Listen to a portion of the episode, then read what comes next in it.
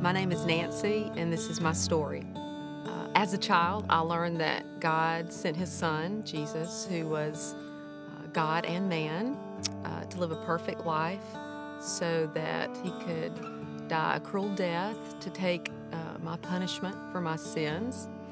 And because He did that and He rose from the dead, He was able to give me eternal life. And so I accepted that. As an adult, I learned what trust really meant. Uh, trusting Jesus means He wants me to walk with Him moment by moment, leading and guiding my life so that uh, it's not just that He takes away my sin and my guilt uh, on a daily basis, but that He provides for me. He gives me uh, wisdom as a to be a mom and a wife and a friend. He gives me comfort when I'm hurting or discouraged. Uh, he really is my life. My name is Madison, and this is the gospel.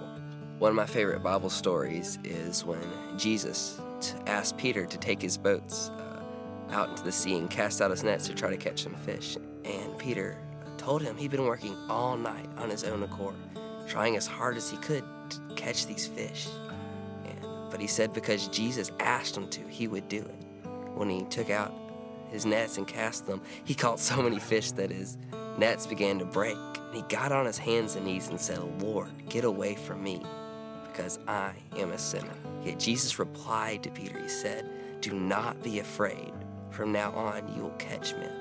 And from then, Peter left everything he had. He left his home, he left his family, and he followed Christ. He'd been slaving away trying to catch these fish. Yet when he trusted Christ and he believed and he put out his nets, he was able to catch an overwhelming amount of fish. And that's the gospel. When we, as sinful people, realize that Christ died on the cross and redeemed us and live our lives radically and follow him. My name is A.T. Scott, and this is my story. I was saved at age 13 in a youth revival here in Birmingham out at Rickwood Park. And I spent the next 40 years of my life learning how to be a better Christian. I was on every committee known to mankind. I was a tither. I taught Bible studies. I went on mission trips. But about 10 or 12 years ago, I realized that I was doing it wrong. I should have been about God's business of making disciples. That is the one command that Jesus Christ gave us all. And while I had gotten good at being a Christian, that's not what God had in mind for me. Making disciples is the one command that God gave me. Be about God's business, and His one command to you, don't ever forget that, is to make disciples. My name is Mandy, and this is my story. Growing up, my dad, he would read me the Bible, and um, I just remember hating it. Um, I didn't want to submit to my dad, and I didn't want to submit to God. Um, one night, um, I was at a party, and we were all high. I just remember starting to feel really sick, and I got up and I went in the bathroom, and all of a sudden, um, I was just overwhelmed by this thought that if I died right here tonight, I would be separated from God. And it wasn't an issue for me whether or not God was real.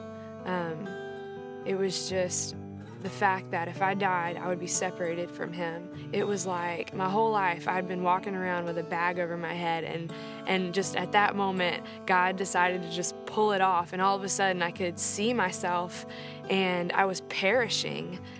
Jesus Christ became real to me. Um, everything that I had learned, uh, just things my dad had taught me about God, um, things I had heard, just everything came together all at once for me that night that was my turning point. That's when I knew that I had to change.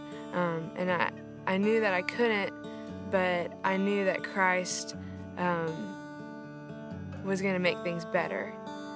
And I held on to that, and I've been a Christian for two years now. My name is Alonzo, and this is the gospel. I got good news and I got bad news. Let me give you the bad news first.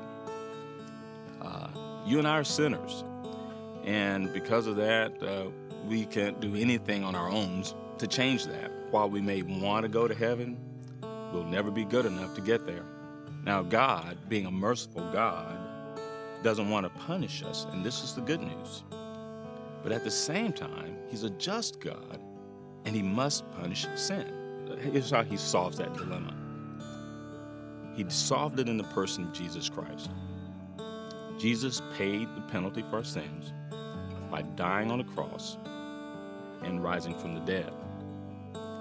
Now, God gave the gift, but you must receive it. And here's how you do that you simply have to trust in Jesus alone for your salvation and your eternal life. So I ask you, do you want to receive the gift of eternal life?